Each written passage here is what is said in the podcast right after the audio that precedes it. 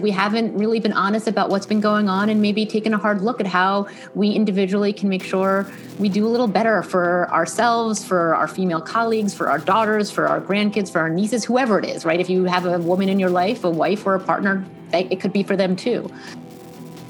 Dr. Marissa Porges is known for her work on gender and education leadership and national security and is the author of What Girls Need How to Raise Bold, Courageous, and Resilient Women. She is currently head of school of the Baldwin School, which is a 130 year old all girls school outside of Philadelphia. It's world renowned for academic excellence in preparing girls to be leaders and change makers. She is an alumna of Baldwin and personally understands the power of its approach to educating young girls. And it actually provided the foundation for her own military service in the United States Navy and her work on national security and in foreign affairs. I am super excited to talk to Dr. Porges today and have her on. I, I, feel like she's part of my tribe in the mentality of equality in leadership when it comes to building that equilibrium of men and women in today's workplace. And I am even more thrilled that both Ron and I are um, privileged to talk to her today because inviting him in on the conversation, this very, very important topic, uh, I think is um, crucial to getting kind of both sides and understanding what is working, what is not. Um, as you all know, Ron and I bring a very equal uh, male female take on leadership, and I think this is going to be the perfect uh, perfect recipe of how to discuss this. Welcome to the Forging Metal Podcast with your blacksmiths Tara O'Brien and Ron Duran Jr. Come inside and grab your hammer. The fire is hot and ready. It's time to harden up. Let's get to work. The forge is now open.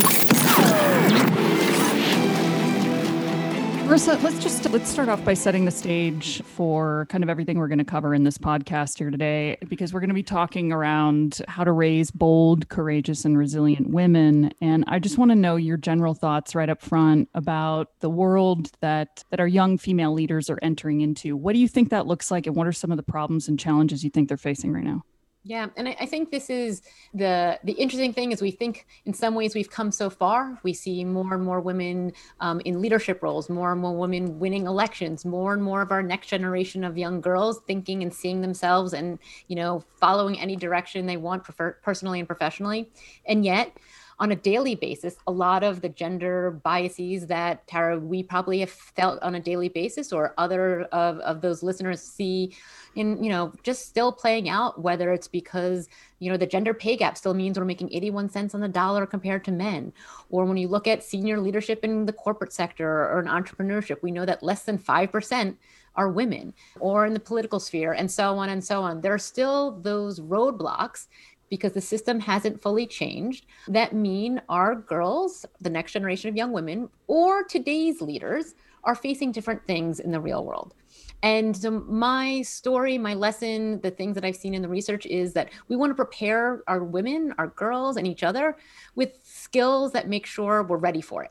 That we can be risk takers, but also resilient in failure. That we understand how to leverage our personal superpowers, I call them, that may be different than our male peers and may set us apart and help over time ensure that we can close those gaps I just described and reach true gender parity over time. So I do think there's still a problem out there. It's changing, yes, as the system changes, but in the interim, we need to make sure that women, young and old, all of us are sort of really getting the skills we need to be our most resilient and bold selves. And we'll talk about some of those skills today and cover some of the topics in your book. And I just want to dig in just a teeny bit more on because a lot of the podcast will be about how to succeed and move forward with this situation. But when it comes to how men and women, mentors, even, or parents, or like Ron and myself, teachers in school or universities, when it comes to how we are preparing women or teaching them or guiding them, what are we doing wrong, do you think? Well, I think sometimes, I mean, I speak from personal experience that we overlook the realities of what life might be like out there. And we say, okay, well, we've closed a lot of the gaps, we've solved a lot of the problems. And so girls and boys should be just treated equally and nurtured equally. And we overlook the fact that still to this day, even as our young women are earning seats at the table, perhaps, they're still not as effectively maybe raising their voice or negotiating or speaking up and speaking out. You know, I saw that in my own path, my own career, you know, when I was in a lot of male dominated environments, places where traditionally speaking, it was a little harder as a woman to earn your seat at the table. And when I got there, I said, Great, I'm here. But then I realized, well, wait a minute, I need to remember and, and learn how to speak up and be effectively heard. And in that moment of realizing it, maybe I was missing some sort of skill that even as an empowered woman, I wasn't quite there yet it occurred to me that we still need to nurture certain things in our girls and boys, be realistic and candid with them about some of the hurdles and challenges they'll face, and say, okay, this is what they need to succeed. Right. And it's what I do now. And you mentioned that, you know, as a head of an all girls school, I look every day at the next generation of girls and say, how do we prepare them? How do we help them practice the everyday moments, the ways that they can speak up and feel empowered? right? So here we do it by helping them practice what it means to not just speak up in school, but then go out in the real world and be the one ordering, you know, food for their families at the at the table, or speaking up if they're harassed in, in you know, in a co-ed environment, or making themselves heard in a wider environment. And it just really i do think it comes to being candid about what the hurdles are and then helping find ways to practice the skills that it will take to close those gaps and again to the point of, of for this audience really you know be mindful about how to be resilient in the face of those hurdles i think is really what it comes to well, let me jump into this conversation. As, the, as, as as everybody knows, the only man in this in this little trio here, which which is I'm in good company. this is near and dear to my heart, and I, sometimes I, I get raised eyebrow, eyebrows that that this and maybe this comes from my mom and, and my upbringing, but but I, I believe you know I, I, I let me start with this. This was not on my radar. As a young man growing up, I had no clue that it was a different playing field. And I'm just going to throw it right out there. This is a different playing field for women.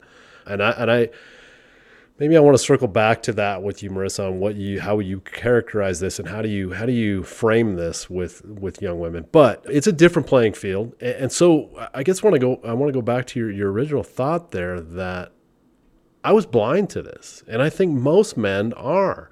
And so I think this is where this, this conversation please don't turn don't don't tune out, man. We are part of this and we need to be part of the solution moving forward. And that doesn't mean that you're you're a bad person or that, you know, you're sexist or anything like that. It just means that we're we are inadvertently part of this problem. And, and it's because we have no idea really in my mind that that this is happening so i think that's a, a, good starting point i want to really want to make that clear to all the men that are listening we need to you know tune in and, and pay attention to this as well. Let's just jump into let me let me go back to the question. How do you frame this, Marissa? Is this dare I say, and, and I, I know, I know this may come across bad uh, or wrong. Is this a is this a an angry stance that you take with young women, you know, where, oh, these men are all out to get us and it's stacked against us and it's such a, you know, it's, it's a bad situation and we need to fight back and be angry. And I, I think I know the answer to this, but, but would, would you say that that is, is that the way you would, you would kind of frame this? I, I love you asking that term in that way so I can firmly say no, not at all, right? Because a lot of it is just a result of the way things have gone over time and over history. Right to your point for those men listening to this podcast none of this is any anyone's fault but so far as we haven't really been honest about what's been going on and maybe taken a hard look at how we individually can make sure we do a little better for ourselves for our female colleagues for our daughters for our grandkids for our nieces whoever it is right? If you have a woman in your life a wife or a partner it could be for them too. And the you know an example i'll give but it speaks to this like how the playing field is different is one that would not have occurred to me when i was you know kid a teenager and pursuing my dream which was to you know fly jets for the military right i was that kid and i had the good fortune of having a lot of folks in my life including my dad who said go for it right? Not realizing at the time that it was actually illegal still back then for women to fly in combat. No one ever mentioned that. So I just went for it.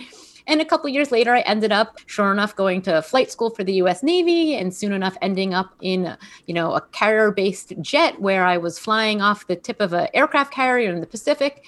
But there was a moment along the way when I had was given a form to sign to waive any right to sue the US military should I eject from my plane and get severely injured because it, it was admission that the emergency gear hadn't been made for, built for, tested, constructed for someone of my size, my stature, aka I'm a very petite woman. We're on Zoom right now so you can't tell, but I'm short right? Um, but I'm, you know, not that short for an average woman, but I'm well outside the bands, the band, the bounds of what most of the equipment, the safety gear had been made for the plane.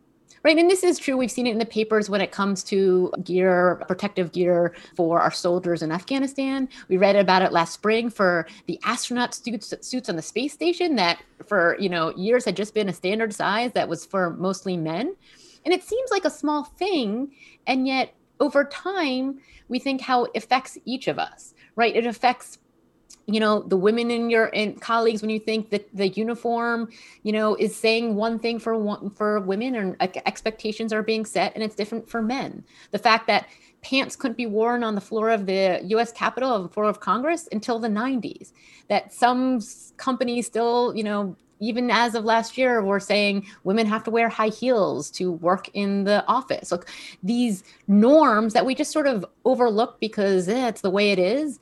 And yet they seem small, but compounded, they create an environment where there's a sense of difference. There's a sense of hurdles that women, colleagues, friends, and the next generation, our daughters, have to overcome in a different way than their male peers. Yeah. And so gosh. this is where it's not about, you know, anger. It's just about being honest with what's out there and saying, all right, well, how do we prepare our girls, our women for that reality so that they can be successful and thrive in it? That, that's so interesting. I never thought of that, but but I'm thinking as a man, if if they say, okay, we don't have gear for you, I would immediately think I don't belong here, and so it, it's it's planting the seed, whether it's subconscious or not, that uh, you don't belong. You're not part of this tribe, and uh, we have to make special allowances for you. So, uh, yeah, wow, thank you. And, and so, again, there's another uh, thing that, that never would have uh, occurred to me. And I know, I know Ron and I want to dig in a little bit on some of these norms that you're talking about and how we can actually, some tools that we can give to people out in the workplace now to actually kind of combat some of these norms. Because I think it's a group effort. But I, I, before we go there, I do want to dig into your book just a little bit what girls need, right? And I'm looking at some of the fantastic book, great read. Thank you for writing it, truly. But some of the, the chapters with titles of, nurture her collaborative problem solving skills, help her find her voice, make empathy her natural advantage, her ability to adapt will be key. Let me ask you are these chapters gender specific do you think so it's it's a great question because and the answer is going to be no but yes yes but no a little okay. bit of both. So the the reality is of course all the skills i talk about in the book are key skills for both boys and girls men and women leaders across you know you know everywhere you are in any gender you are right? It's it's you know about what the future workforce needs. Every one in, in the workforce needs to be adaptable we need to be empathetic communicators. We need to understand what skills it takes to be resilient, and that requires problem solving in certain certain ways. It requires, you know, negotiating and having voice in certain ways. Of course, these are things that apply to both men and women, boys and girls. But as I argue in the book, and as my own career has proven out, it looks differently for a lot of women. Not for everyone, but by and large, and research bears out that we do negotiate differently, or not as often as men. Uh, you know, in a lot of ways, we do communicate differently. You know, as, as a general matter, we do problem solve differently because of social norms about how we find consensus, how we empathize.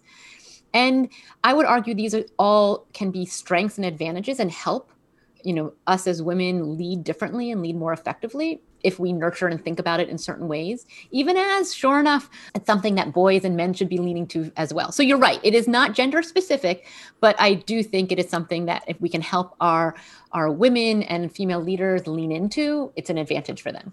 Okay. I only ask because as Ron and I were both reading the book, Ron was like, wait a minute. I'm gonna. Some of these skills are good for me too. One hundred percent. Yep, I can learn from both. this too. mm-hmm. It's for well, everyone. Yeah, yeah. Let's you talk, you know, let me you talk about this idea of I think you call it empathy as, as being a superpower and, and, and certainly you are framing this around young girls. And and for those that don't know you know gen, you you've heard me on the podcast talk about generalizations. They they are useful for conversation. I, I'm not going to veer away from them but we also got to remember that not everybody fits in a box. But the, the research will say that women uh, score higher on empathy than men do. And so you talk about this as being a superpower. And I also agree. I once was asked by somebody, what should I teach my young son? And, you know, without hesitation, I said, teach him empathy. I think this world, this, th- th- we need more empathy in the world. And, and I think this is more pronounced in the United States because we have this rugged individual kind of mentality that, that kind of really goes away from empathy. So I guess with all of that, why do you call it a superpower, and and how can women tap into that? Yeah. So I think I'll, i want to speak to why empathy is important because then it'll underscore why it's a superpower. I think that sometimes the skills of empathy, the the ability to take the perspective of another person, to then make decisions with them in mind and communicate those decisions in a way that builds relationships and advances whatever the cause is or conversation is. All those things sound really soft and squishy to a lot of us right? And it sounds like, oh, okay, well, that's uh, nice to have. It's about being a good friend. It's a, it's something that we can have as secondary, but it's not going to be what is your advantage. It's not going to be make you better in the corporate sector or you know some of the other places that both uh, us and our kids want to be. And yet across the board whether it's in the military where military leaders are now are taught empathy where you know the leaders in iraq were saying empathy is what is going to help them win you know the persian gulf war and sort of make it make advances there or whether you're in a sector where you need to understand your customers and where the bottom line is driven by understanding what your customer needs. And so that's where your profit margin is. It's why they now teach have empathy training at ford motor company because they want their engineers to be empathetic thinkers and not all of them learned it growing up right? So when we think about that image of um, empathy as a real true advantage we then see okay well if you are naturally empathetic or if as a general matter because of social um, norms and the way girls are raised, particularly at young age, we're raised to communicate in certain ways, share in certain ways, find consensus. And you know, it's been proven out in studies that even in elementary school, when little when children, boys and girls, are given a, a problem, they solve it differently. And that oh, it's been borne out that girls use empathetic sorts of communication skills to get to the root of the problem. These things allow, you know, me to argue and me to think that, well, if we nurture that skill in our girls, it will be their, as I call it, superpower. It's something they will rely on when they go out into that industry where they say, "No, what, how, how do you make your sales grow, you know, exponentially compared to your your colleague, your peer, your competitor? You empathize with your your uh, customer. You understand what they need and you give it to them right? Or you understand how to advance um, the cause of your team how to lead effectively. You know you know we think about how leadership looks in a pandemic. It's about understanding your people and helping them navigate the challenging time right? And so this is where i truly think for all of us understanding how we can naturally empathize and be even better at it is a really important skill and so it's where I think if we can nurture it in our boys and girls, but again, I'm always looking to give our girls an advantage. That's sort of my daily business. It becomes something that is truly special and unique to them and that they can lean on, you know, at any age. I think that's a great message that that's kind of hidden in there is let's not try to turn and this is a lot of the messaging I, I, I hear is let's not try to turn women into men. You know, if you want to you want to succeed in the world, you need to act like a man and and and I love this message that you're saying here is hey, here's something that you're probably pretty good at and this can differentiate you. And this is you know, dare I say, it's it's more of a, a, a thing that the women are good at. I mean, again, let's be clear. There's there's plenty of men that are good at this too, mm-hmm. and so, but but I like that that messaging there. That don't don't. Would you agree with that? Don't. You're not trying to turn women into men. Am I reading that right? You are reading it right, and you summarize it so succinctly that I I will use that in my future podcast interviews.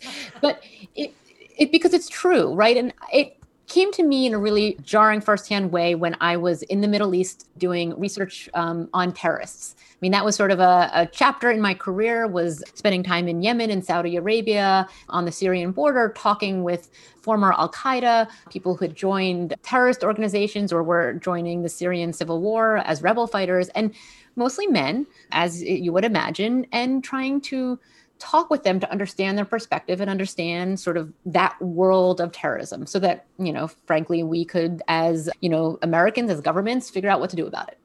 And i realized that the best tool i had wasn't to be more like a male researcher wasn't to relate to them in a way that you know was typical between men in that region or men overall but it was to lean on sort of my unique capacity as a woman to communicate differently to be vulnerable to differently, to talk about my family and their family differently, to show pictures of what life was like as a woman, as a female, as an American that helped me connect with them. And you know, one story that I share in this book that, as a snippet, but sort of speaks to this whole scenario is, an you know, a meeting I had, an interview that I did with the former senior recruiter for Al Qaeda in Yemen who had been with Osama bin Laden and Tora Bora had sort of had those stories that we, you know, were just amazing and scary and, and all of that wrapped in one.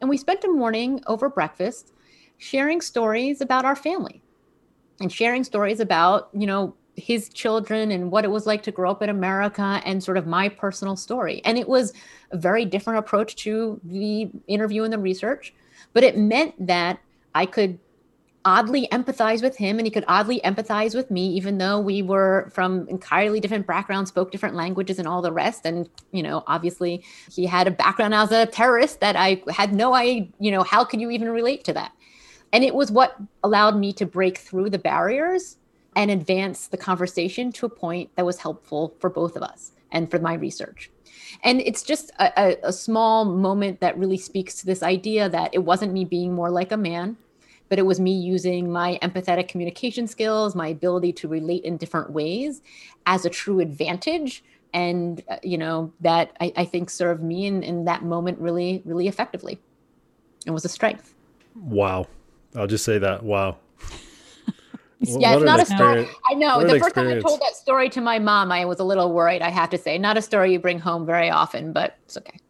Oh, that's so, that's great from your real world experience in some of these, because you've been in quite a few hairy situations, you've done a lot of uh, international travel and been, I mean, been in rooms with the president of the United States. And with these, with this background, and then putting it together with some of the the skills and, and tools that you've written in your book, what would you, how would you personally mentor a room full of men, regardless of age, that have the ability to go out and kind of exponentially breed what you're talking about here? What would you talk to them about? What would you say to them? What what toolkit would you give them? I'm all yeah. ears.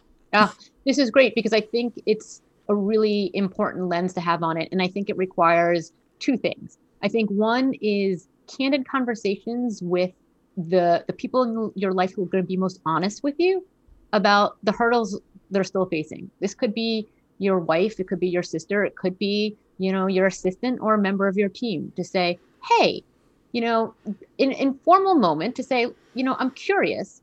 What are the moments that I don't even realize are happening? That moment, like I talked about, when I realized the equipment isn't built for me, and you know, there's a hundred different things I have to do just to do my job in the same way. The, you know, the man it would come naturally to him. You know, and I think there are small moments like that that we don't realize, and it's helpful for men in particular who probably don't realize some of the privilege that comes with walking in the room and being, you know, being a man in in the environment you're in. And I think having candid conversations with those you trust and those who trust you are really helpful. And I think people's wives and siblings and, and partners and family can be a good place to start. And then I think with that in mind, it's about finding little moments to create space to help bring and not just mentor women in your life along, but sponsor them, right? And this is the difference between mentoring, allowing space, and sponsoring, helping them step forward. So, one thing that, you know, for example, I think a lot of times, well, not a lot of times, actually, research shows that women get interrupted more than men in meetings, in conferences, even at the Supreme Court, right? Crazy to think at the highest court of the land, female Supreme Court justices are interrupted 60% of the time compared to a male Supreme Court justice, right? It's just what happens. You know, we can speak to a lot of the why, but let's instead get to the problem solving, right? So there's ways that we can create workplace environments, meeting environments, conference environments to make sure women aren't being spoken over, right? It's the trick of at a meeting at the end or start, have everyone go around the room and have a moment where they get the floor. Or if you see a female teammate, colleague, or you know, member of your workplace getting spoken over, pause and say, hey, Tara, that what you just said, very interesting. Can you explain more? Or, hey, hey guys, you know, Tara had a good point about X and Y and Z. Like to hear more. Let's think about it. Right? Finding these ways where once we recognize what the problem is very conscientiously in small moments. This isn't about being perfect, it's about changing everything you're doing, but finding little ways in the same way that my book talks about empowering our kids, our daughters for doing these things, I think there are same things we can do as adults to make sure we make room to bring them along and create opportunities um, for them to step forward and, and really own moments. So hopefully that gives at least a little bit of an idea, but I sort of have more specific things if it's helpful too. Now, I'm actually going to ask you the really hard question, which mm-hmm. is because I know I, I, even feel it a little bit myself as a woman. And so I know there's got to be men out there that are thinking the same, which is why do I have to do that? Yeah. I have to do that for my male colleagues. Why do I have to do that for my female colleagues? Ah, wow. Okay, is it is it okay to say because it's the right thing to do? So there's That's one, there's the that. Right well, okay, so one because I think it's it's the right thing to do. But I'll just speak a little more to the point because we can all roll our eyes and and it's sometimes that's it's hard to do the right thing sometimes or it takes time and effort and all the rest. It will serve us all better your team, your company, your family will whatever it is, your group, your community will work better if all the voices are heard. Right? Studies show that when there are more diverse voices in the room helping solve the problem, you end up solving the problem better right? You have better profit margins when you have women and diverse voices on your corporate board. You end up with solutions that work better for your employees when you have more different voices in the room with those perspectives in mind. So even if it's not just because it's the right thing to help make sure we can all sort of get along a little better and, and sort of close those gaps we talked about earlier in the show, it will also be better for a, better for you at the end of the day. You want the woman to be able to speak up because she has good ideas. That's why she's there. You want to make sure she feels empowered um, and supported and able to take on projects and sort of be her best self because it's it's going to make sure that your whole team is doing better and and studies have shown that out so i think it's both it's the right thing and you know for for those who just you want to say yeah it's also going to serve you better too how's that those are great answers. Uh, you know, and, and, again, I'm going to circle this back around. I, I, remember a time in my engineering career where I had a young male uh, colleague that he was just getting stepped on and kind of bullied in meetings, and I pulled him aside and said, "Hey, we gotta we gotta fix this." So again, I just want to reiterate: this is yep. not always just just the the woman uh, that that needs 100%. needs that. Yeah. And so, all right, Marissa, let's let's let's play a little game here. You know, I, some of my students I, I, know listen to the podcast, and so I teach at the undergrad uh, and graduate level, and and so you know they range anywhere from 20 years old up to you know 35 years old. All right, so let's say you're mentoring me, and I don't know if that's the right word, but but let's go with mentoring. You're mentoring me, and and I say, Marissa, you know, I, people keep interrupting me. And whenever I'm in a meeting, all the men interrupt me. How do I break that? How do I how do I voice how do I use my voice? Because you talk about this in the book. Mm-hmm. How do I use my voice? And I'm going to throw in my little side, you know, note here of how do I use my voice and not come across as the angry woman? Mm-hmm. Totally, because I think it's something that, oh, gosh, it is still a, a concern, right? It's still both a concern that in in your undergraduate classes they've done. Again, I go back to the research shows that you know, particularly in science classes, women speak out and, and answer questions much less often in science classes and college environments than men. They just raise their hand less and speak less, but we want to make sure they're heard effectively. So I'll say I have two, I'll call them, I don't want to call them tricks, so I'll call them tools because I think sometimes it's good to be practical in these moments. One is to partner up with others, right? One way that women both feel most empowered to have their voice amplified and feel heard, and to your point, like are most effectively listened to without it coming across in, you know, in a negative way, is when they have help it's often easier to partner with another woman who I, you know, every step along the way, I've always had work sisters, right? That person who I, you know, who just became my buddy and, you know, the happy hour friend who I also would turn to in meetings, if particularly when we were, you know, one of the, if not the only women in the room, and we would have each other back, have each other's back, excuse me, and help amplify what each other was saying so that my voice was often heard because, you know, I can remember in the White House, my friend Adrian, my work sister Adrian, would help make sure that you know people didn't step on me step on my voice as it were when my ideas came to the table. And so consciously partnering up with others so that you can and it could be a man as well and so this is where it's not just about you know women teaming up with women but making sure we each have each other's back i think is a really concrete i don't want to say easy but practical way of advancing that tackling that issue i think the other thing um, is practicing practicing, practicing the muscle of speaking up. And I can speak to this personally, right? Like I, you know, I will think of myself as, you know, empowered and, you know, effective at voicing my my cause and sort of being able to navigate those those rooms where I may be one of, if not the only woman there. And yet, like anything, you know, I'll have times when the cat got, cat has my tongue, right? It just happens. And you know, one of the most embarrassing moments is the story when the first time I was in the room with the leader of the free world. Really, the had reached the pinnacle of my career was sitting in the West Wing uh, at a small meeting with President Obama.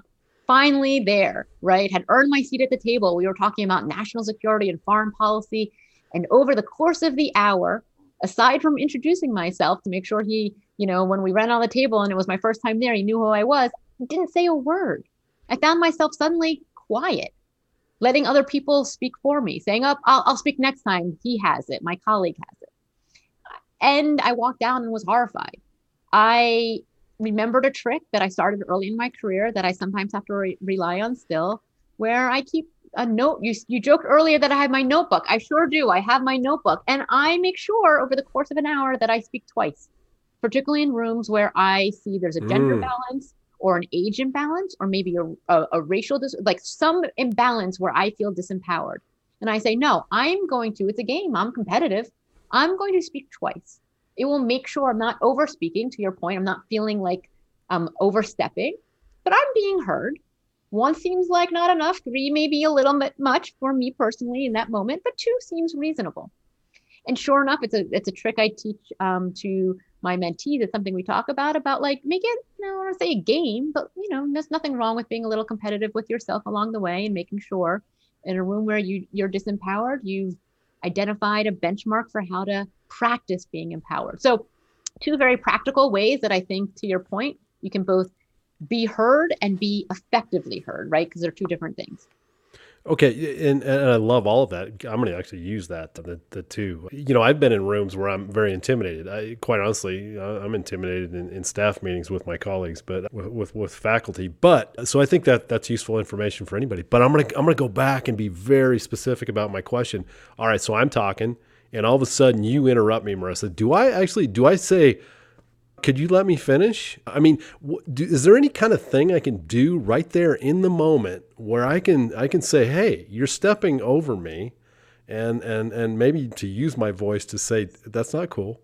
Are yeah. you talking about as a woman, Ron? Yeah, as a woman. Well, I would say as anybody because I've as seen anybody. men get stepped on too. And so, totally. how do we how do we just you know don't say that's okay to to let mm-hmm. them do that? And now, how do we stand up for ourselves again? And and I don't want to make this sound like a, a woman man thing because I think men, how can we do that without sounding like we're just getting you know pissy? Eh, for yeah. lack of a better no, word. It's a, well, and I think this is we all have to figure out what feels right for ourselves. I often talk with my students about using humor in that moment. Kind of because that's an area that's a sort of way to respond and have your tagline, whatever feels right for me, that that you know lets you feel heard, stops stops it from continuing the interruption, but avoids you come across as overly aggressive Okay. or I'll use the B word and say it's bossy, right? But sort of like that style. But it, that's unique to me. And everyone may not feel comfortable with that. But I do think it's helpful to think about what's that line in your head? That line that you say that that comes across as, hey, you know, like, you know, you're, you know, like take a step in line i'll be right with you right like or whatever whatever your tagline is some little thing that and frankly i i was in a meeting just yesterday a zoom meeting with lots of colleagues and without going to oversharing but that happened right and there was a moment where i was you know asking question of the group trying to sort of open a line of conversation and it's I felt like I was being mansplained, right? There was a moment where all of a sudden it was happening in a room where I'm one of a few women. There's not just one, but a few. And I saw it happening. And over Zoom is sometimes a little hard because you're not sort of there personally to sort of see body language. And I, I literally made the joke of like, hey, well, I think you know sometimes other people have to talk too. Who else wants to? Who else wants to raise their hand, right? And, and I'm in a teaching environment now as a you know as a head of school as an educator, so I made it about the whole like, who wants to raise their hand so I can call on you next, right? And everyone kind of laughed, but also realized what was happening, Hmm. and suddenly other people got to talk. So. I think there's a way for me. I think humor is a, a really powerful tool I think you know, but it it's something that I think we all have to think about individually to feel like what feels right in a moment. That is a short pivot that can call to everyone's attention to what's happening, not make it a big deal, and then sort of help everyone move on and hopefully have your voice still heard. Mm, gosh, and I'm going to give it to you in here in a second, Tara. But but for all the men out there, maybe pay attention. How often are you interrupting women? You know, just have a little self awareness. I, I think I'm going to be honest. I think a lot of men don't realize they're doing it. And if you were to sit them down and say, "Hey, you know, you interrupted Tara 17 times, but you only interrupted Bob three times," they'd probably go, "Oh, I had no idea." And so I think maybe a little self awareness around that. And, I, and and here's the deal: I'm going to do the exact same thing because I'm right there with you that, that maybe I do it more than than I should. So I just wanted to throw that out there. Tara, No, the you know what? yours. Between you and I, Ron, it works out because I interrupt you just as often. Uh, we have a very even thing going on here, uh, all the way to the point, Marissa, where we have just as many women on the podcast as we do men intentionally. We, yeah, and- we're, we're shooting for that. That's Yeah. great. And I will say, going back to what you were saying earlier about, you know, people find a mentor or find a group where it's mixed men and women to start building this change is where it's at. I remember working in venture capital in San Francisco, which is a very male dominated, San Francisco tech is very male dominated. And there would be these little pockets of women, powerful, successful Silicon Valley women that would get together in secret, like in restaurants, and just really think that was how it was going to change. And I would go to a few of these and think, this is not where I belong. I belong where it's men and women in a room. Because even for Ron and I, we're constantly with messaging or with concepts, he'll say something and I'll be like, oh, that's not the right message. And he's like, I never knew that. And I said, I never knew you thought that way. It's a brilliant way to kind of to kind of figure out how to level the playing field. And I think, and I love the concept of humor. It's what I would do in leadership as well. And it makes me think, it goes to one of my favorite chapters in your book. I think it's the last one on adaptability. Uh, adaptability is key for her. And I'm butchering that just a little bit. But can you talk just for a minute on that and why being adaptable in these situations, whether you're a young girl learning mm-hmm. this trait or you are a career woman already mm-hmm. out in the world and needing to adapt Yeah. this and why it's so important? Yeah. So I think adaptability and, and Ron to your earlier, it's not gender specific, right? This is for men and women. Adaptability is one of, if not the top skills we all need today and you know moving forward. It's because technology is changing rap more rapidly than ever, so our daily work is changing. It's because the workforce itself is changing, and so we have to figure out how to navigate that. It's because lo and behold, there's a global pandemic, and now we're having to face new realities of what life uh, at home and at work looks like.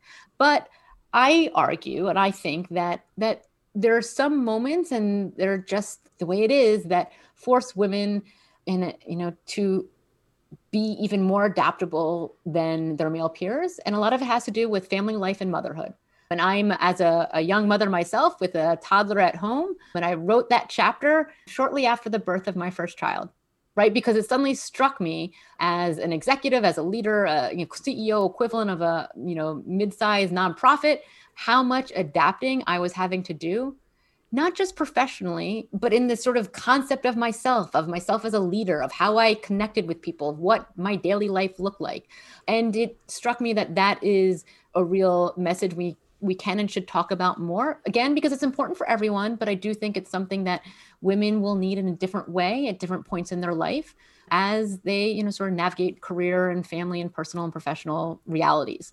So and and i think that tara was sort of where that chapter came from and then thinking about like well how do we nurture that as a skill set? Because i do think we can help be more adaptable. We can be more flexible by teaching resilience. Get that get to the you know the metal of your podcast right? Early on there's ways we can teach ourselves resilience and then it makes you more flexible good with failure and that makes you more adaptable. And i think you know for me that was really my military training is where i got a lot of that. That taught it to me in a, in a different way and i now use it and apply it right at a at a girls school right who would have thought but that sort of really you know it's helped me as a as a leader of a girls school and as a mother that training i had. But i think it's something that we can all pick up and really hone as a, a part of our our skill set along the way. Mm, i always i always use the little i don't know where this came from. I think it came from the military. Adapt improvise overcome.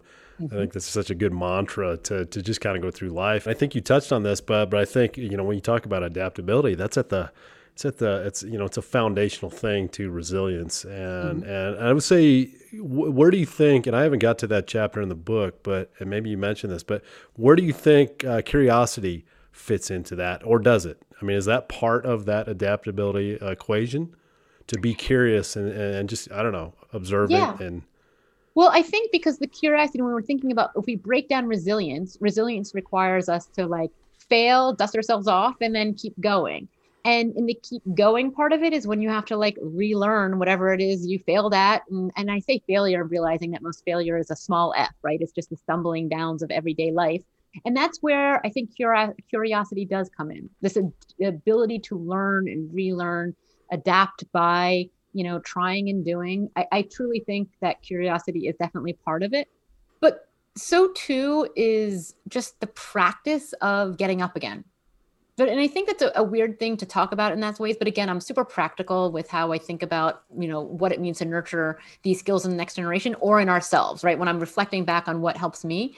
The practice part of it i think takes an honest assessment of moments of failure.